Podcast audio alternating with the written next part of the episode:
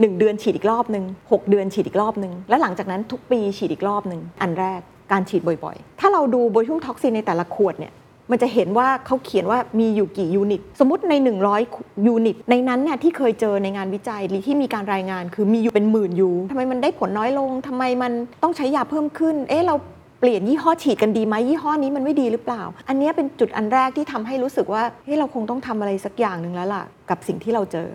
This is The Standard Podcast. Eye opening for your ears. Top to Toe podcast สุขภาพที่ใช้วิทยาศาสตร์ ไขปัญหาตั้งแต่หัวจดเท้า หลายคนรู้จักโบโบท็อกซ์หรือว่าโบทูลินัมท็อกซินเป็นอย่างดีนะครับ เพราะว่าเป็นลูกค้าที่ฉีดเข้าไปแล้วก็เพื่อที่จะลดเลือนริ้วรอย แล้วก็ยกกระชับนะฮะ แต่วันนี้นะครับผมขออนุญาตใช้คำว่าโบละกัน เพราะหลายคนมักจะเข้าใจผิด แล้วก็ติดคำว่าโบท็อกซ์ซึ่งจริง ๆ แล้วคำว่าโบท็อกซ์เนี่ยครับมันเป็นชื่อแบรนด์นะครับ เราจะใช้คำว่าโบตลอดรายการวันนี้เลยนะครับเราเคยพูดถึงโบไปแล้วใน Top 2 Toe เอพิโซดที่ 10 นะครับ ว่ามือใหม่หัดโบข้อควรรู้ก่อนที่จะฉีดโบครั้งแรก ในรายการวันนั้นนะครับ เรามีการ mention ถึงสิ่งที่หลาย ๆ คนกังวลว่า ฉีดไปแล้วน่าจะแข็งหรือเปล่า แล้วถ้าหยุดฉีดน่าจะเป็นยังไง และหนึ่งในข้อกังวลก็คือว่าเราจะดื้อโบหรือเปล่านะครับ รู้ไหมครับว่าคนที่เริ่มสงสัยว่าตัวเองจะดื้อโบหรือเปล่าเนี่ยสองใน3ของคนกลุ่มนั้นเนี่ยครับจะเจอภาวะดื้อโบครับ แล้วเราก็ไม่รู้จะทำยังไงเนาะไม่มีวิธีการตรวจเลย แต่วันนี้มีข่าวดีครับทุกคน เพราะว่ามีนวัตกรรมที่เกิดขึ้นในประเทศไทยคิดค้นโดยคนไทยแล้วนะครับ เราสามารถที่จะตรวจภาวะดื้อโบได้ แล้ววันนี้ Top to Toe โชคดีมากครับ เราอยู่กับผู้เชี่ยวชาญด้านการตรวจภาวะดื้อโบนะครับ อยู่กับศาสตราจารย์แพทย์หญิงรังสิมาวณิชภักดีเดชา จากภาควิชาตจักวิทยา คณะแพทยศาสตร์ศิริราชพยาบาล มหาวิทยาลัยมหิดลครับ อาจารย์เพนสวัสดีครับ สวัสดีค่ะ ดีใจมากครับ เพราะว่าเป็นเช่นกัน หนึ่งเรื่องที่ผมอยากรู้และอยากได้ความรู้มาก ๆ เดี๋ยววันนี้อาจารย์เพนนะครับ จะมาให้ความรู้กับทุกคนทุกมุมเลย แต่ก่อนที่จะไปถึงเรื่องการตรวจอยากให้อาจารย์เพนช่วยปูพื้นให้กับคุณผู้ชมก่อนว่า โบเนี่ยมันคืออะไรทำมาจากอะไร แล้วทางการแพทย์เนี่ยเอาโบไปใช้ช่วยรักษาคนไข้โรคอะไรบ้างครับ คือจริงๆเราอะมักจะคุ้นกับการใช้คำว่าโบท็อกซ์เหตุผลที่มันเป็นอย่างนั้นเป็นเพราะอย่างนี้ค่ะ อะไรก็ตามที่มันถูกขายขึ้นมาในครั้งแรก แล้วมันขายแบบแพร่หลายไปมากๆอะคนก็มักจะยึดชื่อการค้ามากกว่าชื่อสามัญโบทูลินัมท็อกซินก็แบบเดียวกันคำว่าโบท็อกซ์ที่เขาออกมาเป็นชื่อแบรนด์ตอนแรกก็มาจากโบกับท็อกซินก็คิดว่าเป็นการคิดชื่อแบรนด์ที่เจ๋งมาก แล้วณจนปัจจุบันนี้คำว่าโบท็อกซ์เลยกลายเป็น generic name หรือว่าเป็นคำสามัญสำหรับคนทุกคนที่ที่พูดถึงโบทูลินัมท็อกซินไป แต่ในความเป็นจริงแล้วเนี่ย มันก็ยังเป็นชื่อแบรนด์อยู่ ดังนั้นเนี่ยเราก็น่าจะใช้เอ่ออะไรที่ไม่เขาเรียกว่าไม่เฉพาะเจาะจงกับแบรนด์อย่างเช่น เราควรจะเรียกว่าเป็นโบเฉยๆ หรือไม่ก็เป็นโบทูลินัมท็อกซินไปเลยครับจริงๆ เป็นสิ่งที่อยากจะสร้างความเข้าใจให้กับประชาชนเนาะค่ะครับคราวนี้เนี่ยโบทูลินัมท็อกซินเนี่ยการออกฤทธิ์ของมันเนี่ยง่าย ๆเลย มันยับยั้งการทำงานของกล้ามเนื้อ คือเวลาที่ร่างกายของคนเราอะค่ะจะสั่งกล้ามเนื้อให้ทำงาน ในกล้ามเนื้อที่เราสั่งได้ มันจะต้องผ่านเส้นประสาทขึ้นมาก่อน เหมือนยกตัวอย่างถ้าดรข้าวอยากจะขมวดคิ้ว ครับจริง ๆ แล้วเนี่ยดรข้าวต้องคิดว่าไอ้ยฉันกำลังจะขมวดแล้วนะ กำลังแล้ว กำลังแล้วแล้วก็เริ่มขมวดใช่ไหมคะ มันมาจากเส้นประสาทก่อน ครับ เส้นประสาทเนี่ยเราจะสั่งให้กล้ามเนื้อเกิดการขมวดได้ กล้ามเนื้อก็จะขมวดแล้วเราก็เห็นรอยย่นบนใบหน้า ครับคราวนี้ประเด็นของกล้ามเนื้อกับเส้นประสาทก็คือว่าเขาพูดกันคนละภาษา จะต้องมีการส่งสารสื่อประสาทบางอย่าง เหมือนกับมีคนแปลอืมพอเส้นประสาทบอกว่าขมวดขมวดขมวดกล้ามเนื้อฟังไม่ออก มีคนแปลอ๋อขมวดสิแล้วกล้ามเนื้อก็ขมวดโบทูลินัมท็อกซินเนี่ยไปตัดการทำงานของการส่งสัญญาณประสาทอันนั้น ก็คือไปทำให้ไอ้คนแปลแปลไม่ได้อ่าดังนั้นหมายความว่าพอเส้นประสาทสั่งให้กล้ามเนื้อขมวด กล้ามเนื้อก็ได้ยินนะ แต่มันฟังไม่ออกก็ไม่ได้ขมวด คราวนี้ เวลาที่ร่างกายคนเราเนี่ยได้รับตัวโบทูลินัมท็อกซินเข้าไปปั๊บเนี่ยมันก็เหมือนกับว่าเราสองคนคุยกันไม่รู้เรื่อง แต่ถึงจุดจุดหนึ่งเนี่ยสองคนนี้เขาก็ยังอยากจะคุยกันแหละ เพราะว่าในความเป็นจริงเราต้องทำงานประสานกัน พอโบทูลินัมท็อกซินเนี่ยเข้ามายับยั้งปั๊บตัวสารสื่อประสาท หรือว่าตัวเส้นประสาทพยายามจะหา channel อื่นในการคุยกับกล้ามเนื้อให้รู้เรื่อง เพราะฉะนั้นมันใช้เวลาประมาณ 3-4 เดือนในการสร้างคนประสานงานคนใหม่ ดังนั้นเนี่ยโบทูลินัมท็อกซินในแต่ละยี่ห้อก็ตามเนี่ยมันถึงมีอายุอยู่ได้ประมาณ 3-4 เดือนอืมจริง ๆ ไม่ได้ขึ้นอยู่กับแบรนด์เลย ขึ้นอยู่กับความสามารถของคนคนนั้นในการที่จะสร้างสารสื่อประสาทอันใหม่ หาทางใหม่ในการติดต่อทำให้เส้นประสาทกับกล้ามเนื้อคุยกันรู้เรื่องก็แค่นั้นเอง อ่าเพราะว่ามันไปทำลายคนแปลถูกไหมครับถูกต้องคนแปลอยู่ที่ว่าร่างกายไม่ทำงานของเราเนี่ยจะสร้างคนแปล train คนแปลคนใหม่แหละ ถูกต้อง ขึ้นมาได้เร็วเมื่อไหร่ ใช่ค่ะ เพราะฉะนั้นจริง ๆ แล้วเนี่ยที่โฆษณากันทั่ว ๆ ไปว่าโอ้ยเนี่ยอยู่ได้ 6 เดือนปีหนึ่งจริงๆอะเป็นไปไม่ได้ เพราะร่างกายเราเนี่ยมันสร้างคนแปลคนใหม่ขึ้นมาได้เร็วกว่านั้นครับ ค่ะ แล้วทีนี้ไอ้ตัวท็อกซินตัวนี้เนี่ยทางการแพทย์เอาไปใช้ช่วยเหลือผู้ป่วย ที่เป็นภาวะอะไรยังไงได้บ้างครับ ค่ะ จริงๆที่เราคุ้นเคยกันน่ะเป็นเพราะว่าคนเอามาใช้เรื่องความสวยงามแต่จริงๆเนี่ยโบทูลินัมท็อกซินเนี่ยถูกใช้เพื่อความสวยงามมาได้แค่ 20 กว่าปีเท่านั้นเอง แต่ก่อนหน้านี้ตั้งแต่ต้นมาเนี่ยเขาใช้เพื่อรักษาโรคเกี่ยวกับเส้นประสาทกับกล้ามเนื้อมาก่อน อืม เพราะว่ามันไปออกฤทธิ์ตรงการห้ามการทำงานเชื่อมของต่อกล้ามเนื้อคุยกันไม่รู้เรื่อง ดังนั้นเนี่ย กลุ่มโรคที่ได้ถูกใช้มาตั้งแต่ก่อนความสวยงามเนี่ยคือ โรคที่มีความผิดปกติของการทำงานของกล้ามเนื้อ ยกตัวอย่างเช่น กล้ามเนื้อที่มันกระตุกเยอะๆ หรือกล้ามเนื้อที่มันหดตัวมากๆ พวกเนี้ยถ้าเราใช้สารบรูมท็อกซินน่ะมาทำงานในตำแหน่งนั้น มันก็จะทำให้กล้ามเนื้อเนี่ยไม่ค่อยหด เหมือนกับถูกสั่งให้หด แต่ก็ฉันก็ไม่หดอืมเพราะฉะนั้นมันก็จะเกิดการคลายตัว โรคที่เจอบ่อยๆ อย่างเช่น แขนกระตุกคอเกร็งหรือว่าหน้ากล้ามเนื้อกระตุกข้างหนึ่งตากระตุกเคยเห็นคนที่แบบว่าเดินเดินๆอยู่สักพักมีการกระตุกของกล้ามเนื้อแบบที่เขาควบคุมไม่ได้ครับกลุ่มพวกนี้แหละค่ะเราใช้โบทูลินัมท็อกซินเพื่อการรักษา อีกอันหนึ่งที่เราอาจจะมองไม่เห็นแต่เป็นจากอวัยวะภายใน ก็อย่างเช่น โรคที่เป็นหลอดลมหลอดอาหารหดเกร็งกินอะไรกลืนยากเนี่ยเพราะท่อมันหดตลอดเพราะว่า ท่อนี้มันเป็นกล้ามเนื้อใช่ไหมคะมันครับหด หรือกลุ่มที่เกี่ยวกับเขาเรียกว่ากระเพาะปัสสาวะ หดเกร็งอันเนี้ยก็จะสามารถใช้กลุ่มโบทูลินัมท็อกซิน เพื่อการรักษาทำให้คนไข้เนี่ยมีคุณภาพชีวิตที่กลับมาดีเหมือนเดิมได้ ทีนี้หลายคนน่าจะอยากรู้แล้วเนาะว่าไอ้ภาวะดื้อโบเนี่ยมันมันคืออะไรมันเกิดขึ้นมาได้ยังไงครับ เวลาที่ร่างกายของเราเนี่ยมีสิ่งแปลกปลอมเข้าสู่ร่างกายของเรา ร่างกายเราเนี่ยจะมีระบบอันหนึ่งที่จดจำว่าอันเนี้ยไม่ใช่ตัวของฉัน ถูกไหมมันเป็นกลไกการป้องกันร่างกายแบบหนึ่งถ้าไม่อย่างนั้นนะคะ อะไรก็เป็นสิ่งแปลกปลอมเข้ามาสู่ร่างกายเรา อาจจะทำอันตรายกับร่างกายเราก็ได้ ร่างกายเราเนี่ยก็จะสร้างสารต่อต้านออกมา เหมือนกับเป็นตำรวจครับมีผู้ร้ายที่ไม่ใช่คนในหมู่บ้านฉันเข้ามาในหมู่บ้านฉันตำรวจก็จะคอยมาสอดส่องดูแล แล้วดูแนวโน้มว่าถ้าคนนั้นเนี่ยเป็นคนที่เข้ามาแล้วท่าทางจะทำให้เกิดอันตรายครับก็จะขับไล่มันออกไปอืมเหมือนกันเลย โบทูมท็อกซินเนี่ยมันคือท็อกซินนะมันคือสารพิษ ดังนั้นเนี่ยร่างกายเราเนี่ยตัวจจับเจออยู่แล้วว่าอันเนี้ยเป็นสิ่งแปลกปลอมที่อาจจะทำให้เกิดอันตรายกับร่างกายได้ ดังนั้นเนี่ยถ้าเรารับมันเข้ามาบ่อยๆ มันก็จะเขาเรียกว่าร่างกายเราก็จะสร้างตำรวจออกมาจับและต่อต้านทำให้คนคนนั้นน่ะไม่สามารถออกฤทธิ์ได้ ซึ่งพอเราเนี่ยได้รับ botulinum toxin เข้าไป เยอะๆ ปริมาณมากๆ ร่างกายเราเนี่ยสร้างสิ่งที่เราเรียกว่าแอนติบอดีขอเรียกง่ายๆว่าเป็นตำรวจแล้วกันตำรวจออกมาจับครับคนคนนี้ได้ปั๊บเนี่ยคนคนนี้ก็จะไม่สามารถทำอะไรในร่างกายเราได้ ก็จะไม่ทำงานอืมค่ะเพราะฉะนั้นในกรณีที่ถ้าเราอะต้องการประโยชน์จาก botulinum toxin แล้วร่างกายเราเนี่ยโดยไม่รู้คิดว่าคนนี้เป็นผู้ร้ายมาจับไปซะก่อนโบทูมท็อกซินก็จะไม่สามารถออกฤทธิ์ในร่างกายของเราได้ทีนี้ถ้าเกิดว่าคนที่ เริ่มสงสัยค่ะว่าเอ๊ะเราดื้อโบหรือเปล่านะฉีดโบท็อกซ์เข้าไปแล้วเนี่ยมันจะมีวิธีสังเกตยังไงได้ไหมครับ เช่น ฉีดเข้าไปแล้ว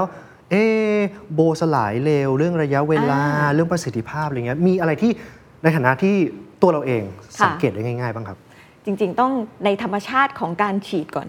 เอาเอายกขอยกตัวอย่างเรื่องรอยย่นแล้วกัน เพราะว่ามันจะใกล้ตัวคนมากกว่านะคะ สมมุติว่าเวลาเราฉีด botulinum toxin เข้าสู่ร่างกายเราปั๊บเนี่ย มันไม่ได้ออกฤทธิ์ทันที จะใช้เวลาอย่างน้อย 1 วันถึง 3 วัน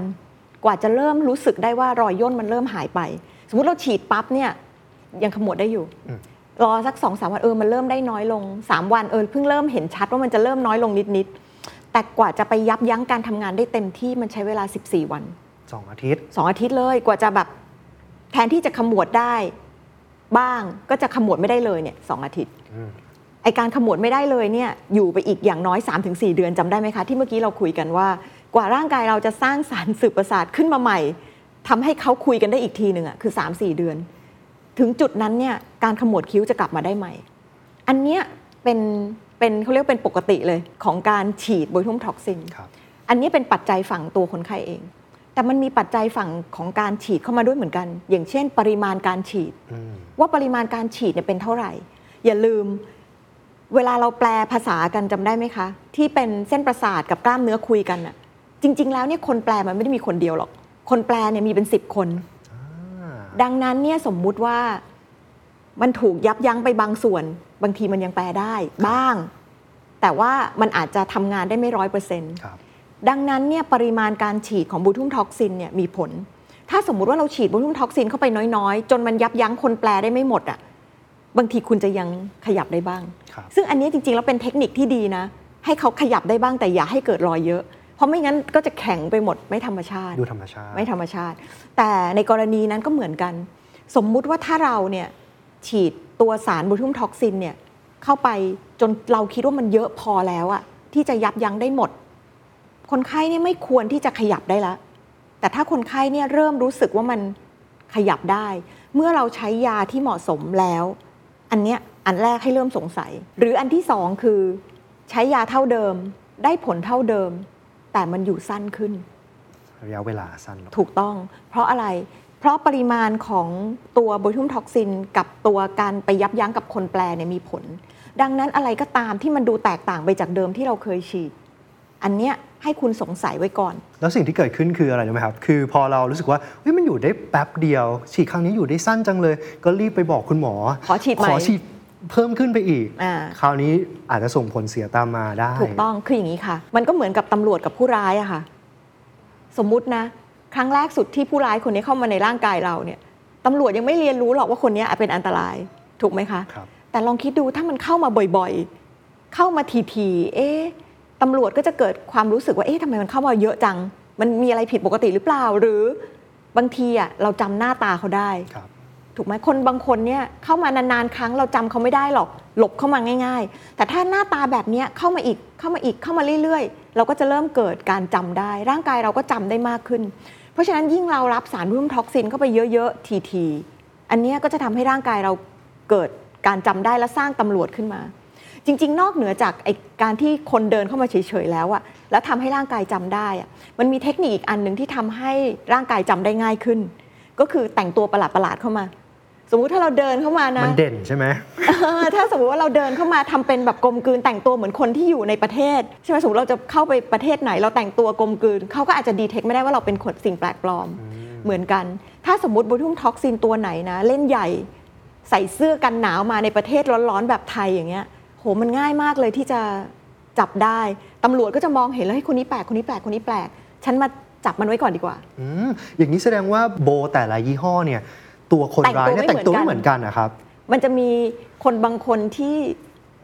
ไม่ใส่เสื้อผ้าเลย แล้วเดินลุยเข้ามาแต่แต่อย่างนี้นะในความเป็นจริงไม่ใส่เสื้อผ้าเลยก็จะดูแปลกไปหน่อยนะคะสำหรับสำหรับแต่ว่าในร่างกายเราเนี่ยจะดีเทคอะไรก็ตามที่ยิ่งมีขนาดใหญ่ เพราะฉะนั้นหมายความว่าสมมุติถ้าคุณเข้ามาตัวเล็ก ๆ แต่งตัวลีนๆมาอย่างเงี้ย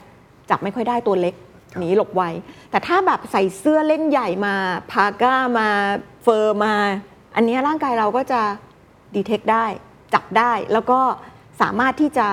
เห็นคนเนี้ยแล้วจำได้ง่ายกว่า แสดงว่าไอ้ที่อยู่ในหลอดฉีดยาที่คุณหมอฉีดเข้าไปอะค่ะครับมันมีทั้งอาตัวผู้ร้ายแหละอยู่ในนั้น และอาจจะมีอ c เซสซอรีของเขา อยู่ไหมที่คุณหมอเปรียบเทียบว่ามันคือเสื้อผ้าอ่าอุปกรณ์เสริม ซึ่งแต่ละยี่ห้อเนี่ยก็จะมีไม่เหมือนกัน ใช่ ก็อาจจะเหมือนกันบ้างหรือไม่เหมือนกันบ้างครับหรือมีตัวบางตัวที่ไม่มีอุปกรณ์เสริมเลยโอ้อาจารย์เปรียบเทียบง่ายมากเลยครับ มีตำรวจ มีผู้ร้ายแล้วก็มีชุดของผู้ที่ร้ายผู้ร้ายค่ะแต่งใช่ไหมครับ แล้วในความเป็นจริงมันคืออะไรมันคืออะไร คือเอาเอาแบบง่ายสุดคือตำรวจนี่ก็คือแอนติบอดีถูกไหมครัคะบก็คือแอนติบอดีที่มา จับกับเชื้อโรคเหมือนกัน หรือสิ่งแปลกปลอมของร่างกาย ในขณะที่ตัว botulinum toxin เนี่ยตัวเดี่ยวๆของมันเอง หรือแบบไม่ใส่เสื้อผ้าเนี่ยก็คือตัวผู้ร้ายที่เราพูดถึง ซึ่งในผลิตภัณฑ์ทุก ๆ แบรนด์อะอย่างน้อยก็ต้องมีตัวผู้ร้ายอะที่เป็นแกนหรือเป็น core toxin ตัวเนี้ยอยู่ เพราะไม่อย่างนั้นก็จะไม่ออกฤทธิ์ใช่ไหมคะแต่ในแต่ละแบรนด์หรือในแต่ผลิตภัณฑ์ที่มีอยู่ในท้องตลาดเมืองไทยเนี่ย ในแต่ละตัวเนี่ยผู้ร้ายก็จะใส่เสื้อผ้าที่แตกต่างกัน ซึ่งเสื้อผ้าหรืออาวุธที่เขาพกมาเนี่ยมันก็คือสิ่งที่เรียกว่า accessory protein หรือ complexing protein เป็นสารโปรตีนอีกแบบหนึ่งซึ่งตามทฤษฎีเราก็จะรู้ว่าร่างกายเราเนี่ยจะสร้างเขาเรียกว่าแอนติบอดีหรือว่าตัวตำรวจออกมาเนี่ยจับกับโปรตีนได้ง่าย ๆ เพราะฉะนั้นเนี่ยโปรตีนมันเป็นสารตัวใหญ่ ดังนั้นเนี่ยเราก็จะขอใช้คำพูดเปรียบเทียบว่าเป็นตำรวจ แล้วก็ผู้ร้ายก็คือตัว toxin แล้วก็เสื้อผ้าก็จะเป็นสิ่งที่ไม่ต้องการต่างๆ อย่างเช่น complexing protein หรือ accessory protein อืมค่ะผมมีคำถามว่าคุณหมอพูดถึงว่าเราได้รับตัวสารพิษบ่อยๆ อย่างผมเองเนี่ย เอาตัวผมเป็นเคส e ตั d y แล้วกัน ผมก็เดบิวต์เข้าวงการมาในการฉีดโบท็อกซ์มา 2 ปีค่ะ แต่ว่าผมไม่ได้ฉีดบ่อยอะรู้ว่ารู้ว่าฉีดปุ๊บมันมี lifetime ของมันเนาะค่ะสัก 6 เดือนอาฉีดใหม่ครั้งหนึ่งเนี่ยคำถามผมคือผมอาจจะรู้สึกว่าเอ้ยมันยัง work อยู่นะในช่วง 2 ปีค่ะแรก เรารู้สึกว่าเอ้ยเรายังไม่น่าจะดื้อเนาะค่ะแต่ถ้าผมยังฉีดต่อไปเรื่อยๆปีที่ 5 ปีที่ 6 อย่างเงี้ยมันจะสามารถกระตุ้นให้ร่างกายพัฒนาให้เกิดการดื้อโบได้ไหมครับ จากคนที่ไม่เคยดื้อต้องบอกอย่างนี้ว่าเกิดได้ แต่ว่าก็มีวิธีที่จะป้องกันให้มันเกิดน้อยลงได้ ขอเปรียบเทียบง่าย ๆ แบบนี้ค่ะ คนเนี่ยมักจะคุ้นเคยกับการฉีดวัคซีนป้องกันโควิด ในช่วง 2-3 ปีหลังๆ ที่ผ่านมาเนี้ยนึกออกไหมคะครับจริง ๆ ภูมิคุ้มกันของร่างกายหรือตำรวจอะในบางกรณีเป็นสิ่งที่เราต้องการทำไมอะเราต้องฉีดวัคซีนโควิด กันบ่อย ๆ เป็นเพราะว่าร่างกายเนี่ยอยากจะหรือเราเองเนี่ยอยากจะเทรนร่างกายเราอะให้จำเชื้อโรคตัวเนี้ยผู้ร้ายก็คือตัวโควิดเนี่ยให้ง่ายๆ ดรข้าวสังเกตไหมเทคนิคการฉีดวัคซีนให้ให้ร่างกายสร้างภูมิคุ้มกันขึ้นมาเยอะๆอะคืออะไรหนึ่งคือฉีดทีๆสองคือฉีดสารตัวใหญ่ ๆ กับอันที่สามคือเขาเรียกว่าบูสเตอร์คือกระตุ้นเมื่อผ่านไป จะเห็นว่าวัคซีนบางตัว อย่างเช่น วัคซีนบาดทะยักเนี่ยเราจะฉีดกัน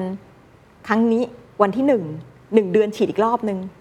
6เดือนฉีดอีกรอบหนึ่งแล้วหลังจากนั้นทุกปีฉีดอีกรอบหนึ่ง ไอ้พวกเนี้ยก็คือการกระตุ้นให้ร่างกายเราสร้างตำรวจออกมาอีกรอบหนึ่งทันทีที่มีเชื้อโรคเข้าสู่ร่างกายเราเนี่ยมาทันที อันเนี้ยอันแรกการฉีดบ่อยๆ อันที่สองคือ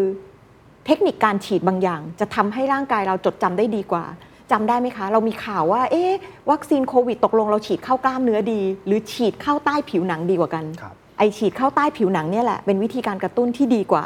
อืมวัคซีนหลาย ๆ ตัวขอไม่ไม่พูดชื่อแล้วกัน ถึงมีคนออกมาพูดว่าถ้าเราเนี่ยอยากจะให้ผลข้างเคียงของวัคซีนตัวนี้มันน้อยลง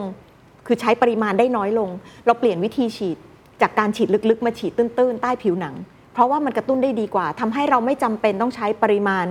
ยามากเท่ากับที่ฉีดลึกๆ ร่างกายก็ยังสร้างสารต่อต้านได้ ก็เช่นเดียวกันเลย เทคนิคการฉีดในหลังๆเนี่ยค่ะที่บางทีเนี่ยเรามาเน้นการฉีดใต้ผิวเพื่อยกกระชับ เหมือนที่ดรข้าพูดเมื่อกี้ว่าฉีดลบริ้วรอย แล้วก็ฉีดยกกระชับเนี่ย มันอาจจะสามารถที่จะกระตุ้นให้ร่างกายสร้างการดื้อขึ้นมาได้เร็วกว่า โอเค พอเริ่มเข้าใจหลักการว่าทำไมถึงดื้อโบแล้วทีนี้อยากทราบถึงปัจจัยครับ เพราะแต่ละคนเนี่ยบางคนดื้อบางคนไม่ดื้อ ค่ะ มันมีปัจจัยอะไรบ้างที่ทำให้แต่ละคน ดื้อแตกต่างกันครับ เอาเอาเป็นที่ตัวคนไข้ก่อน ตัวคนไข้เองอะแน่นอน ไม่มีใครรู้หรอกคนบางคนมีขนาดตัวเองยังต่อต้านได้ ถูกไหมคะ เป็นความไวของตัวเขาเองในการที่จะถูกกระตุ้น หรือบางครั้งเนี่ยคนไข้คนนั้นเนี่ยได้รับสารบางอย่างที่จริง ๆ มันอาจจะคล้ายคลึงกับตัวโบทูมท็อกซินมาก่อนแล้วในอดีตอืมหรืออันที่สองคือ คนกลุ่มเนี้ยอาจจะดื้อจากกระบวนการอื่น ๆ ของเขาเองเลย หรือตัวเขาเองอะกำลังเป็นโรคหรือป่วยอะไรสักอย่างหนึ่งอยู่ ในขณะที่เราไม่สบายอะร่างกายเราจะสร้างตำรวจออกมามากกว่าปกติ เพราะว่า ฉันกำลังรบสงครามอันหนึ่งอยู่อืมตัวภูมิคุ้มกันเนี่ยออกมาเยอะเลย แล้วเราดันไปฉีด botulinum toxin ในตอนนั้นพอดี มันก็เหมือนแบบโอ๊ยตายแล้วฉันกำลังรบๆอยู่อีนี่ตัวแปลกปลอมมา ตูรีบไปจัดการซะเลยจัดการมันซะหน่อยอ่าอ่ารีบเรียกทหารมาก่อนก็ได้อันนี้ก็อาจจะเป็นอีกเหตุผลหนึ่งที่ทำให้อยู่ๆคนบางคนเนี่ยเกิดการดื้อมากกว่าปกติถึงแม้ตัว botulinum toxin ที่เราเลือกใช้จะดี คุณหมอที่ฉีดเทคนิคจะดีเรียบร้อย โอกาสกระตุ้นน้อย มันก็เกิดขึ้นได้ค่ะ ครับ นั่นคือปัจจัยจากตัวคนไข้จากตัวคนไข้ ปัจจัยที่เกิดจากตัว toxin เองเหรอครับ ค่ะ ก็อย่างเช่นเหมือนเดิมคือหนึ่ง toxin มันตัวใหญ่ หน้าตามันผู้ร้ายผู้ร้ายอย่างเงี้ยตำรวจก็สงสัยแล้วก็จำได้มากกว่าก่อน ดังนั้นเนี่ยโอกาสที่เราอะจะเกิดการดื้อต่อ botulinum toxin ที่มีสิ่งแปลกปลอมเยอะๆ มากกว่าบางยี่ห้อก็จะเกิดมากกว่า ความถูกความแพงความเถื่อนไม่เถื่อนของ โบเนี่ยมีผลไหมเวลาเวลาที่ภาษาปากเขานะในในคนที่อยู่ในวงการเนี่ยก็จะบอกว่าคุณภาพของยี่ห้ออ่าที่เธอเลือกหรือเปล่า เธอใช้ของคือถูกหรือเปล่า อย่างนี้ค่ะ ดรข้าว ต้องบอกอย่างนี้ก่อน ถูกกฎหมายหรือไม่ถูกกฎหมายก็มีสิทธิ์ดื้อได้ ถูกไหมคะมันเราไม่ได้หมายความว่าผิดกฎหมาย มันจะเป็นทำให้ดื้ออย่างเดียว มันก็เกิดได้ครับแต่ว่าโอกาสมันเกิดจากอะไร คนชอบพูดว่าไม่มีหรอกของดีราคาถูก ซึ่งจริงบางส่วน เราต้องรู้ก่อนว่า อะไรอะที่ทำให้ botulinum toxin บางยี่ห้อ แพงกว่าบางยี่ห้อ หรือแบบบางยี่ห้อถึงดีกว่าบางยี่ห้อ ข้อสำคัญอันที่หนึ่งเลยอะของการกระบวนการที่ทำให้ botulinum toxin แพงคือการตัดเอาสิ่งแปลกปลอมออกไปครับอย่าลืมว่าตัวเนี้ย botulinum toxin เนี่ยมันคือสารพิษที่ถูกสร้างโดยแบคทีเรีย เพราะฉะนั้นกระบวนการอันหนึ่งที่เราอยากจะเอา botulinum toxin มาใช้เป็นยา คือเราต้องสกัดเอาแบคทีเรียทิ้งให้หมดในกระบวนการผลิต ดังนั้นเนี่ยลองคิดดู กระบวนการอะไรที่มันต้องกรองเยอะๆอะมันแพงกว่ากระบวนการที่มันกรองน้อยๆอยู่แล้วครับเพราะฉะนั้น botulinum toxin ที่แพงกว่าคือ botulinum toxin ไม่ต้องไม่ใช่แพงกว่านะ มีมีต้นมีทุนในต้นการผทุลินตในการผลิตแพงกว่าอืมคือใครก็ตามที่พยายามทำให้ botulinum toxin เนี่ยบริสุทธิ์ให้มากที่สุด ไม่มีสิ่งแปลกปลอมใดๆหลงเหลืออยู่จากการผลิต ไม่มีเชื้อโรคเหลืออยู่ อันเนี้ยแพง อันเนี้ยกระบวนการที่หนึ่งที่ทำให้มันแพง ซึ่งแน่นอน พอเราได้ตัว botulinum toxin ที่เล็กที่สุด เอ่อเขาเรียกว่าอะไรนะ บริสุทธิ์โอกาสที่จะไปกระตุ้นให้ร่างกายตามตำรวจมาก็น้อยกว่า อันเนี้ยอันที่หนึ่งครับอันที่สองที่จริงๆอะเกี่ยวกับความปลอดภัยมากๆ คือการควบคุมคุณภาพกับปริมาณอย่างนี้ค่ะ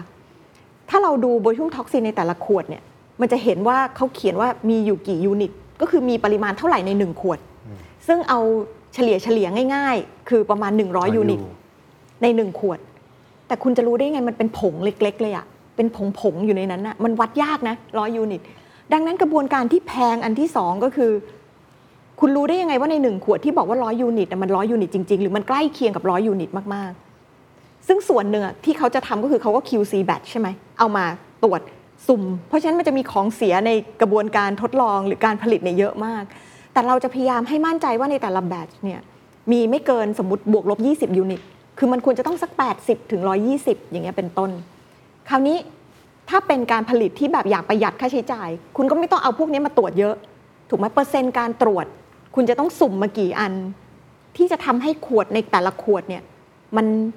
มีมีเขาเรียกว่ามีปริมาณยาคงที่อันนี้แพงสิ่งที่เราเจอในฐานะเป็นแพทย์ ก็คือ อย่าลืมว่าอันนี้มันคือท็อกซิน มันเกิดพิษกับร่างกายได้นะ มันเกิดพิษยังไงจำตอนที่มันมีการบัตรทะยักระบาดแบบกินหน่อไม้ปี๊บแล้วคนก็กล้ามเนื้อขยับไม่ได้ เพราะ ใช้เข้าไปเยอะๆนี่คุณหายใจไม่ได้นะ มันไปยับยั้งการทำงานของกล้ามเนื้อที่ช่วยในการหายใจ ในการทำทุกอย่าง เพราะฉะนั้นคุณหายใจไม่ได้คุณเสียชีวิตได้ ดังนั้นสิ่งที่เราเจอจาก botulinum toxin ที่ไม่ผ่านการควบคุมปริมาณยาให้ถูกต้องคือ สมมุติใน 100 unit ต่อขวดหนึ่งที่เขาเห็นอย่างเงี้ยในนั้นเนี่ยที่เคยเจอในงานวิจัยหรือที่มีการรายงานคือมีอยู่เป็นหมื่นยูอืมดังนั้นคนที่ไม่รู้แล้วก็ เอายาหมื่นยูที่คุณเขียนว่ามีร้อยยูอะมาฉีด คนไข้ก็โอเวอร์โดสครับได้รับยาเกินความจำเป็น แล้วก็เกิดเขาเรียกว่าเป็นเหมือนกับเหมือนเรากินหน่อไม้ปี๊บอะอย่างนั้นเลย เกิดพิษภาวะเขาเรียกว่าโบทูลิซึมอืมซึ่งอันนี้ก็คือเสียชีวิตได้ครับผมจริงๆก็มีหลายปัจจัยมากเนาะทั้งภายในภายนอกที่ทำให้เราดื้อโบได้เนาะค่ะแล้วถ้าเกิดสมมุติว่าไม่รู้แหละอะไรก็แล้วแต่ที่ทำให้เราดื้อโบค่ะมันจะอยู่กับเรานานแค่ไหน แล้วมันมีสิทธิ์ที่จะหายได้ไหมครับภาวะนี้ มันก็เหมือนกับภูมิวัคซีนโควิดเนาะถึงจุดจุดๆหนึ่งอะมันก็จะหายตำรวจก็จะต้องเกษียณไปอืมตำรวจเขามีอายุกดระวัง ก็มีอายุการทำงานของเขาเองนะคะ เพราะฉะนั้นหมายความว่าถ้าถึงจุดหนึ่งคุณไม่ได้ฉีดวัคซีนโควิด ไปนานๆน่ะตำรวจโควิดของคุณก็หายไป แบบเดียวกับตำรวจโบ สักพักหนึ่งตำรวจโบก็จะหายไป แต่ในงานวิจัยที่เราตามคนไข้ไปเยอะๆเราเจอว่าตำรวจโบใช้เวลาอย่างน้อยเกือบ 4 ปี กว่าจะหายไป ซึ่ง 4 ปีอาจจะเป็นเวลาไม่นานสำหรับการฉีดลบริ้วรอยย่น แต่มันอาจจะเป็นเวลาที่นานมากสำหรับคนไข้ที่เป็นโรคกล้ามเนื้อชักกระตุก คอหดเกร็งทำงานไม่ได้ หรือบางทีเป็นในหลอดหลอดอาหารกลืนลำบาก เพราะฉะนั้นจริง ๆ แล้วอะ สี่ปีสำหรับหมออะหมอถือว่าเป็นเวลาที่นาน ในการที่จะให้คนไข้คนหนึ่งที่ทนทุกข์ทรมานเราต้องมารอ อันนี้ต้องบอกว่าเป็นจุดเริ่มต้นอันแรกที่ทำให้หมอเองเนี่ยสนใจว่า เอ๊ะตกลง ตกลงที่คนไข้บ่นๆว่ามันไม่ได้ผลตกลงมันไม่ได้ผลจริงไหมมันเฮ้ยมันจริงหรือเปล่าอืมเพราะอะไร เพราะในต่างประเทศมีรายงานการดื้อต่ำมาก ในคนที่ฉีดกันเป็นแบบพันเป็นหมื่นคนเนี่ยถึงจะเจอสักคนหนึ่งแต่ทำไมอะเราอะเอ๊ะ หมอก็ว่าหมอฉีดคนไข้ไม่ถึงหมื่นคนทำไมคนไข้ที่เราเจอเวลาเราตรวจเนี่ยมาบ่นว่าเอ๊ะหมอทำไมมันได้ผลน้อยลงทำไมมันทำไมมันต้องใช้ยาเพิ่มขึ้น เอ๊ะเราเปลี่ยนยี่ห้อฉีดกันดีไหมยี่ห้อนี้มันไม่ดีหรือเปล่า คือถ้ามันเป็นหนึ่งคนในพันในหมื่นอะมันต้องไม่มันต้องไม่บ่นกันขนาดเนี้ยอันนี้เป็นจุดอันแรกที่ทำให้รู้สึกว่าเฮ้ยเราคงต้องทำอะไรสักอย่างหนึ่งแล้วล่ะกับกับสิ่งที่เราเจอ ตอนนั้นก็เลยกำลังพยายามคิดว่าเอ๊ะเราจะทำยังไงที่เราจะวินิจฉัยภาวะดื้อได้จริง ๆ ปรากฏว่าวิธีการวินิจฉัยที่เป็นเขาเรียกว่าเป็นมาตรฐานมีสองวิธีครับอันที่หนึ่งก่อน ทดลองฉีดคนไข้แล้วให้คนไข้มั่นใจว่าไม่ได้ผลจริง ๆ วิธีการคือทำแบบนี้ สมมติคนไข้มีรอยย่นบนหน้าผากเราฉีดครึ่งเดียว แล้วนะคนไข้กลับมาดูตอนสองอาทิตย์ ฉีดครึ่งเดียวโอ้โหดรข้าวยอมไหมคะ เทียบเลยใช่ไหมให้หมอฉีดครึ่งหนึ่งของหน้าผากคือสะดวกแต่ว่าอยากได้วิธีที่ดีดีกว่านี้ สะดวกเหมือนกัน แต่ว่าอยากได้วิธีที่ดีกว่านี้ ครับ ก็ไปดูว่าเอ๊ะแล้วมันมีแลบอะไรไหมที่จะตรวจเลือดได้ไหม เพราะว่าตำรวจเนี่ยอยู่ในเลือด อ่า มันต้องเจอสิ ครับ สรุปคือแลบที่ตรวจได้ใกล้ที่สุด เดิมเคยมีที่สิงคโปร์ตอนนี้ไม่มีแล้วไปอยู่ออสเตรเลีย โอ้ในเอเชีย ยังไม่ต้องนับเรื่องการส่งเลือดคนไข้ไปอีก แล้วราคาก็แพงมาก ครับ แถมยังต้องฆ่าหนูด้วยอืม ต้องมีสิ่งมีชีวิตที่ต้องตายไปจากการที่เราอยากรู้เรื่องนี้ ครับ หมอก็เลยไปค้นว่าเออมันก็มีวิธีการในการตรวจเลือดบางแบบนะ ที่สามารถพอจะทำได้ แต่มันต้องอาศัยเครื่องมือบางอย่าง ต้องมีวิธีการมาทำบางอย่างที่มันมันเคยมีคนทำเหมือนกัน แต่มันทำแล้วแบบผลมันไม่ได้แบบดีมาก แล้วก็ไม่มีในไทยอยู่ดี ครับ หมอก็เลยเนื่องจากหมอเป็นหมอที่ตรวจคนไข้อย่างเดียวเนาะความสามารถในการทำแลบมีจำกัด หมอก็ไปปรึกษาคุณหมออีกท่านหนึ่งที่อยู่ในศิริราชเหมือนกันเอ่อ ชื่อดรยุทธนาศรีนวลประเสริฐอาจารย์เนี่ยเป็นอาจารย์ประจำภาควิชาวิทยาภูมิคุ้มกันอืมโดยตรง สรุปคือเรื่องตำรวจโดยตรง เป็นหมอที่จับตำรวจเก่ง หมอเลยไปปรึกษาอาจารย์ยุทธนาว่าเออยุทธนาพี่ขอปรึกษาหน่อย เพราะว่าเรารู้จักกันเป็นการส่วนตัวอยู่แล้ว ว่าเออเนี่ยมีปัญหาอย่างนี้เกิดขึ้น อยากทำแลบตัวเนี้ยขึ้นมาว่าสมมุติถ้าเราเอาหาวิธีในการที่เอาเลือดคนไข้มานะ ตรวจตรวจตรวจแล้วเจอไอ้ตัวเนี้ยมันจะได้ไหมครับอาจารย์ยุทธนาก็บอกเออแบบ พอทำได้แต่ต้องทดสอบก่อน ไม่แน่ใจ จนกระทั่งเราคุยกันเป็นอย่างน้อยน่าจะ 5 6 เดือน กว่าจะเริ่มหาวิธีในการที่จะเอาหลักการทางห้องแลบบางอย่าง สามารถที่จะมาตรวจได้ครับผมเราก็เลยทำวิจัยจริงจัง เอาเลือดคนไข้ใน 3 กลุ่ม กลุ่มแรกคือกลุ่มคนที่ไม่เคยฉีด botulinum toxin เพื่อความงามเลยมา เป็นแบบเหมือนแบบ เลือดบริสุทธิ์ แล้วเราก็เอาเลือดของคนไข้ที่ฉีด botulinum toxin ในทุกวันนี้ฉีดอยู่ แล้วได้ผลอยู่ครับผมเลือดหมอเป็นหนึ่งในนั้น โอ้โอ้โหโอเค แล้วก็อีกกลุ่มหนึ่งคือเราเอาคนไข้ที่ฉีดโบทูมท็อกซิน แล้วตรวจหน้าผาก ฉีดหน้าผากไปแล้ว เราดื้อจริงอ่าฮะเอามาอีกเทียบค่าของ 3 อันเนี้ยทดสอบดูเพื่อที่จะดูว่าแลบที่เราคิดออกมาเนี่ยมัน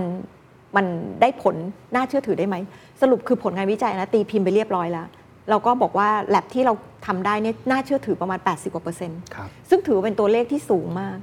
หลังจากนั้นเราดีใจมากแบบ ก็คิดว่าเออเราจะทำวิจัยเรื่องนี้กันอย่างจริงจัง งานวิจัยอันเนี้ยก็ทำต่อ คือในระหว่างที่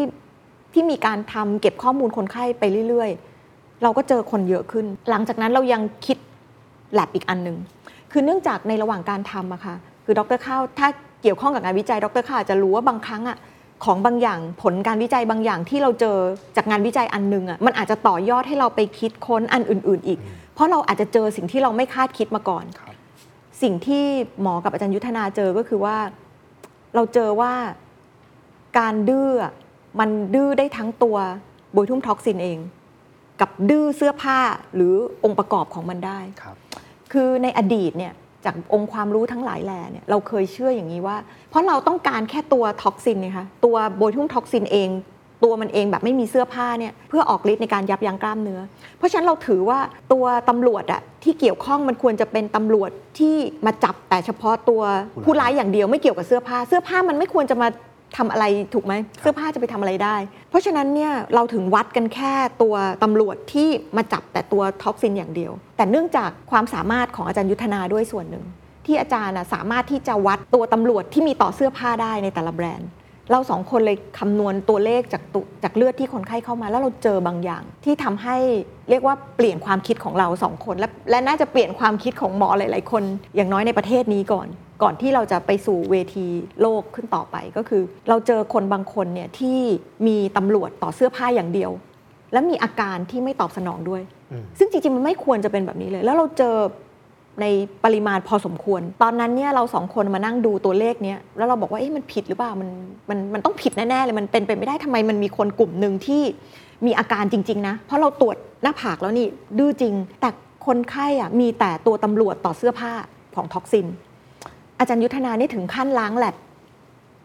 กลัวว่าจะมีการปนเปื้อนถูกและกระทบกับต้องผลการทดลองใช่ไหมถูกต้องสรุปคือทำไปหลายรอบก็ยังคิดว่ามันใช่ เราสองคนก็เลยคิดว่าเฮ้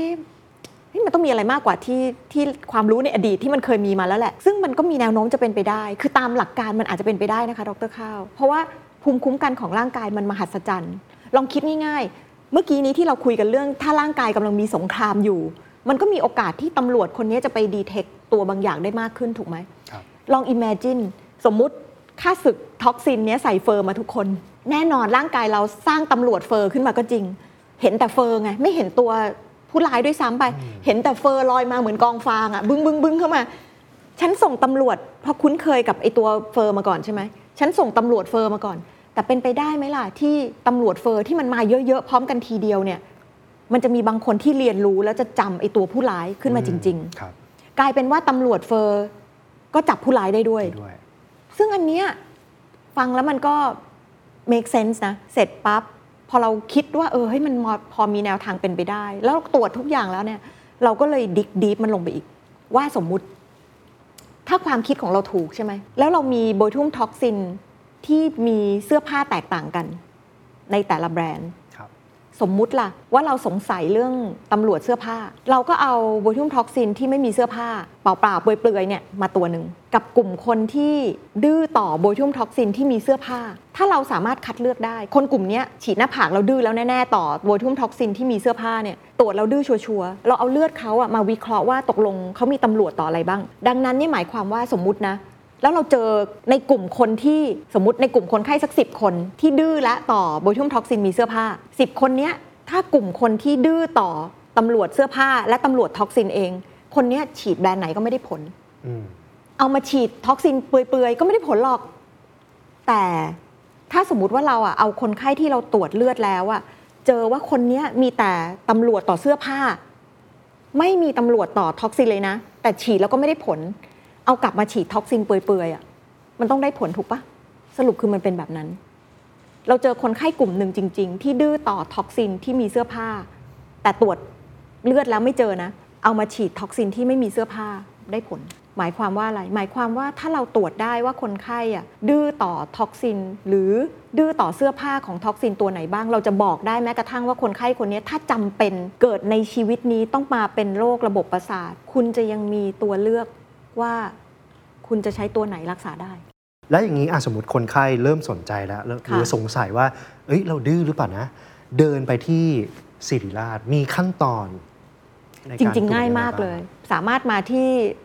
ศูนย์เลเซอร์ผิวหนังศิริราช อยู่ตึกผู้ป่วยนอกชั้น 6 เราเนี่ยสามารถที่จะเจาะเลือดส่งตรวจได้ ใช้เวลาประมาณ 2 สัปดาห์สองอาทิตย์รู้ผลจะรู้ผลค่ะ แพงไหมครับคุณหมอค่าตรวจต่อ 1 ตัวคือ 1,600 บาท โอ้โห เทียบกับราคาโบที่คุณไปฉีดถูกแล้วถูกกว่าไปฉีดโบท็อกซ์อืมในฐานะนักวิจัยรู้สึกภูมิใจนะ ที่มันเกิดจาก pain point เล็กๆ ของอาจารย์นี่เนาะมันมันเทรนเยอะนะคะ ที่คือไม่สิบางคนแบบเห็น pain แล้วก็มองข้ามไปแต่อาจารย์ไม่ไงอาจารย์พยายามจะสู้กับมันแล้วหา หาวิธีการแก้เนาะเพื่อคนไข้ อาจารย์บอกว่าวิธีการตรวจเนี้ยตรวจได้แม่นยำถึง80 80%เลยใช่ไหมซึ่งในมุมนักวิจัยเรารู้ว่าอ๋อค่อนข้างสูง มันมี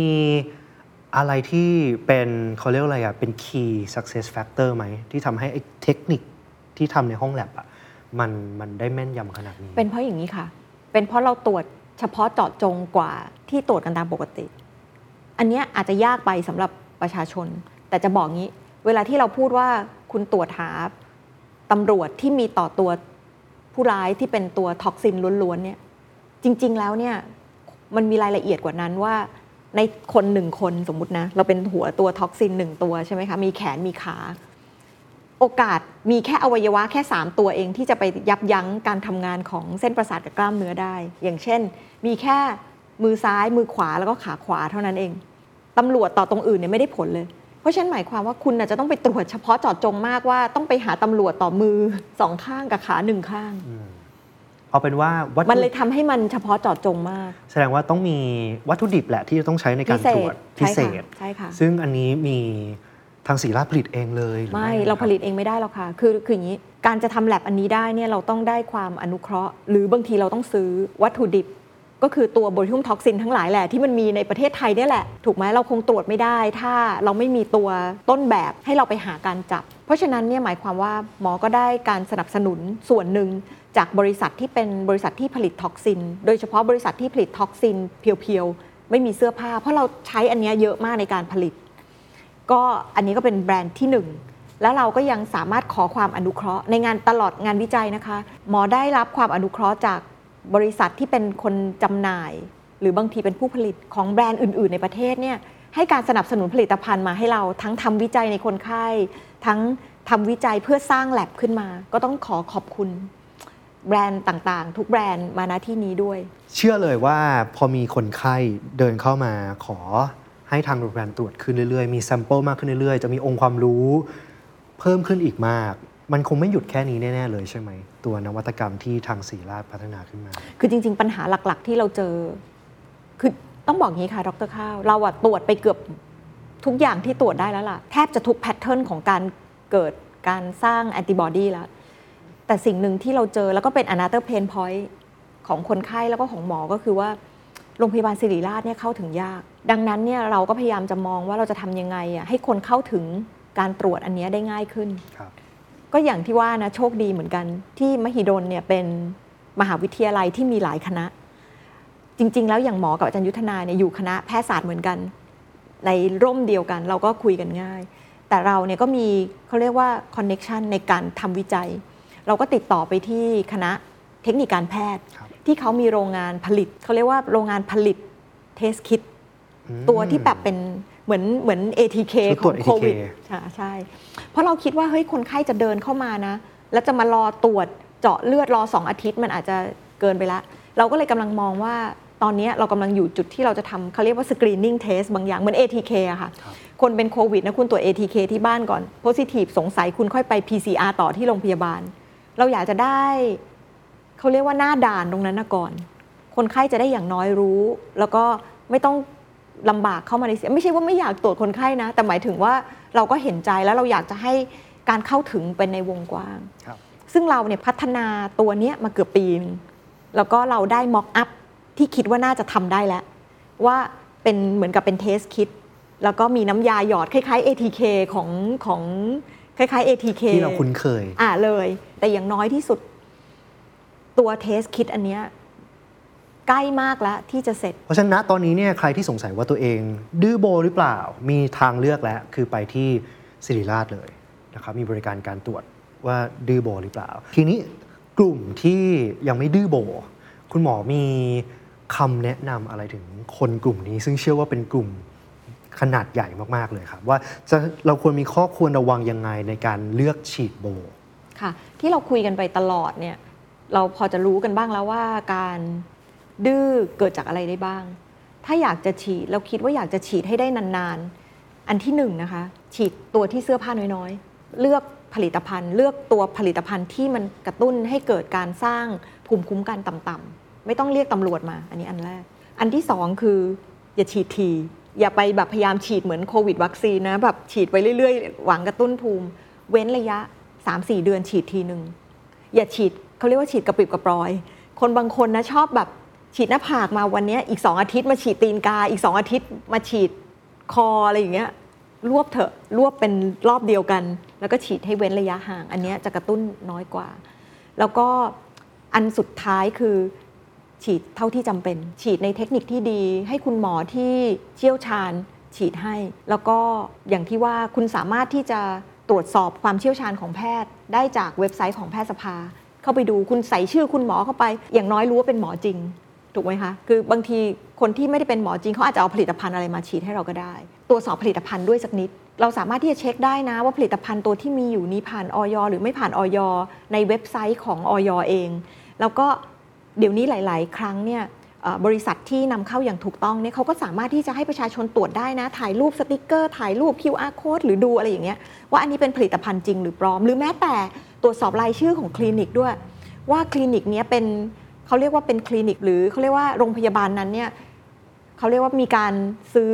อย่างถูกต้องจากผู้นำเข้าอย่างถูกต้องหรือเปล่า เพราะอันนี้มันก็เรียกว่ามีผลต่อการ ต่อความเชื่อมั่นของผลิตภัณฑ์ครับท้ายที่สุดสุดท้ายคือควรจะฉีดในสถานพยาบาลที่ผ่านการรับรองจากผู้ที่เซอร์ติฟายเราก็ตรวจได้ว่าคลินิกนี้เป็นคลินิกจริงไหมจากกรมสนับสนุนบริการสุขภาพ คือการฉีดในคอนโดรถตู้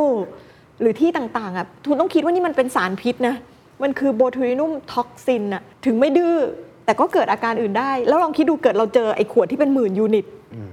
ร้อยหนึ่งแล้วฉีดก็ไปหมื่นหนึ่งฉีดปั๊บหายใจไม่ออกใครจะช่วยชีวิตคุณครับพวกนี้มันก็เกิดได้เราต้องฉีดในสถานที่ที่พร้อมที่จะรับมือถ้าเกิดเหตุการณ์ไม่พึงประสงค์เกิดขึ้นทันทีขณะที่ฉีดด้วย แล้วถ้าวันนี้นะครับคนที่กำลังชมรายการอยู่ สงสัยว่าเรามีอาการดื้อโบหรือเปล่า หรือว่าอ่าสนใจอยากที่จะได้รับการตรวจอาการดื้อโบเนี่ยจะมีช่องทางในการสอบถามขอความรู้เพิ่มเติม หรือว่าจะติดต่อเข้าไปตรวจยังไงได้บ้างครับ เอาอันแรกก่อนให้ ให้ดูเช็คตัวเองง่ายๆ ก่อนดังนี้ค่ะ ข้อหนึ่งคือคุณต้องเคยฉีดแล้วได้ผลมาก่อน ถ้าแบบไม่เคยฉีดเลย อันนี้ไม่ต้องมาตรวจนะคะ ต้องเคยฉีดเสร็จปุ๊บแล้วได้ผล แต่พอช่วงหลังๆอะรู้สึกว่ามันได้ผลน้อยลง อย่างเช่น อาจจะฉีดเท่าเดิม แต่ไม่ตึงเท่าเดิม หรือฉีดเท่าเดิม แต่ระยะเวลาอยู่สั้นลง โดยเฉพาะถ้าสั้นกว่า 3 เดือนอันเนี้ยอยากให้สงสัย แล้วก็ถ้าสงสัยจริงๆเนี่ยก็สามารถที่จะติดต่ออยากจะเข้ามาตรวจที่ศิริราชเนี่ยก็จะ ติดต่อที่ศูนย์เลเซอร์ผิวหนังศิริราช อยู่ที่ตึกผู้ป่วยนอกชั้น 6 นะคะ เดี๋ยวเราจะขึ้นเบอร์โทรศัพท์เอาไว้ให้ หรือว่าติดต่อที่ศูนย์วินิจฉัยการดื้อโบทูลินุมท็อกซินก็ได้ในกรณีที่คุณเคยตรวจมาแล้ว อยากจะถามผลอะไรเงี้ยอันนี้สามารถที่จะติดต่อได้ หรือถ้าสมมุติว่ายังไม่แน่ใจเลยจริง ๆ ไม่ชัวร์ว่าเอ๊ะตกลงฉันจะเข้าข่ายดื้อหรือยังควรตรวจเลือดไหม จริง ๆ แล้วเนี่ยบริษัท Merz Aesthetics ประเทศไทยเนี่ยเขาให้ความอนุเคราะห์ในการทำเขาเรียกว่าเป็น Line แอดช่วยเหมือนกับ ให้คำเขาเรียกว่าให้คำตอบหรือคำแนะนำเบื้องต้นกับคนที่สงสัยนะคะ ก็เป็น Line add Merz Beauty Connect ก็สามารถที่จะถามทางนั้นก่อนก็ได้ มีคำถามสั้นๆครับคำถามแรก ควรจะฉีดแบรนด์เดิมซ้ำไปเรื่อยๆไหม ถ้าเกิดว่าเรายังไม่แพ้ยังไม่ดื้อกับคำถามที่ 2 คือ เราจะฉีดโบได้เรื่อยๆ จนเราแก่ไหม หรือว่าณจุดหนึ่งอาจจะ พิจารณาว่าหยุดฉีดได้แล้วมั้ง เพื่อความปลอดภัยของเรา แล้วก็ปล่อยให้เราสวยหล่อตามวัยตามธรรมชาติ เอาคำถามที่สองก่อน คำถามที่สองตอบง่าย การสวยขึ้นเป็น optional เป็นทางเลือกไม่ใช่ความจำเป็น เหมือนกันกับการที่ตอบง่าย ๆ เลยว่า ถ้าคุณจะย้อมผม คุณจะย้อมผมไปจนถึงเมื่อไหร่ ถูกไหมถ้าเรารู้สึกว่าเรารู้สึกดี เรารู้สึกมั่นใจมากขึ้นที่จะทำแล้วยังได้ผลอยู่ หมอก็ไม่ได้คิดว่ามีข้อห้ามอะไร แต่ถามว่าจำเป็นไหมอาจจะไม่ใช่สิ่งจำเป็นครับการฉีดเพื่อรักษาโรคจำเป็น แต่อันนี้เป็นความพอใจ เพราะฉะนั้นอันเนี้ยขึ้นอยู่กับคนไข้เลยค่ะ แต่สำหรับหมอเราต้องมาดูด้วยว่าการฉีดอันเนี้ยยังได้ผลกับคนไข้เราหรือเปล่า คือแน่นอนสมมุติคนไข้นะ อายุเยอะมากร่างหน้าหย่อนคล้อยมาก รอยย่นแบบลึกไปจนกระทั่งฉีดโบทุมท็อกซินแล้วมันแทบจะไม่เห็นผลแล้ว อันเนี้ยหมอต้องเป็นคนบอก บอกว่าเออหมอคิดว่ามันควรจะเป็นทางเลือกอื่นแล้วล่ะสำหรับคุณเเราแนะนำวิธีนี้นี้นี้นั้นอาจจะได้ผลดีกว่า อันเนี้ยเป็นหน้าที่หมอ เพราะฉะนั้นคนไข้ต้องเลือกหมอที่จะแนะนำคุณอย่างตรงไปตรงมา ส่วนคำถามแรกอันนี้ยาก คือคือการฉีดเปลี่ยนแบรนด์ไปเรื่อยๆ มีโอกาสที่จะทำให้เกิดการสร้างภูมิคุ้มกันหรือสร้างตำรวจอะมากขึ้น โดยเฉพาะถ้าเราอะไปใช้แบรนด์ที่มีเสื้อผ้าเยอะๆ ตัวใหญ่ ๆ อันนี้ใช่ แต่เราก็ต้องเขาเรียกว่าเวทกับอย่างอื่นด้วย แน่นอนแบรนด์ที่ดี หรือแม้แต่แบรนด์ที่มีเสื้อผ้านะ แต่กระตุ้นภูมิคุ้มกันน้อย ราคาแพงกว่า อันนี้เป็นความจริงในในในตลาดโลก ไม่ใช่ทุกคนที่สามารถเอ่อแล้วอย่าลืมว่าการฉีดมันต้องฉีดไปเรื่อยๆ ถูกไหมคะ เหมือนย้อมผมอะผมที่งอกใหม่มันก็ขาวอะเหมือนกัน อันเนี้ยคนไข้ต้องเลือกด้วยตัวเอง ถามว่าถ้าตราบใดที่คุณยังฉีด ถึงแม้จะเป็นแบรนด์ที่กระตุ้นภูมิคุ้มกันได้เยอะ แต่ถ้าคุณมีหมอที่ดีฉีดถูกวิธีไม่พยายามไปกระตุ้นจนเกินความจำเป็น ในความเห็นหมอหมอคิดว่าคุณทำได้นะ แต่แน่นอนถ้าคุณมีทางเลือก แล้วถามว่าอยากจะทำยังไงให้แบบจะต้องปิดทุกประตูในการที่จะดื้อเลยอย่างเงี้ยก็เลือกตัวที่มันกระตุ้นน้อยเถอะ แล้วก็ใช้มันไปแบรนด์เดียวก็ได้ครับอยากจะเปลี่ยนบ้างหมอก็คิดว่ามันก็ได้นะ แต่ว่าก็ไม่ได้หมายความว่ามันจะมีข้อดีหรือข้อเสียที่แตกต่างไป แต่อย่าลืมว่าเวลาเราเปลี่ยนแบรนด์ไปเรื่อยๆอะโอกาสที่มันจะเกิดการข้ามของพวกเสื้อผ้ามันก็เยอะขึ้น เพราะฉะนั้นจริง ๆ แล้วทั้งนี้ทั้งนั้นเออขอให้สวยอย่างระมัดระวัง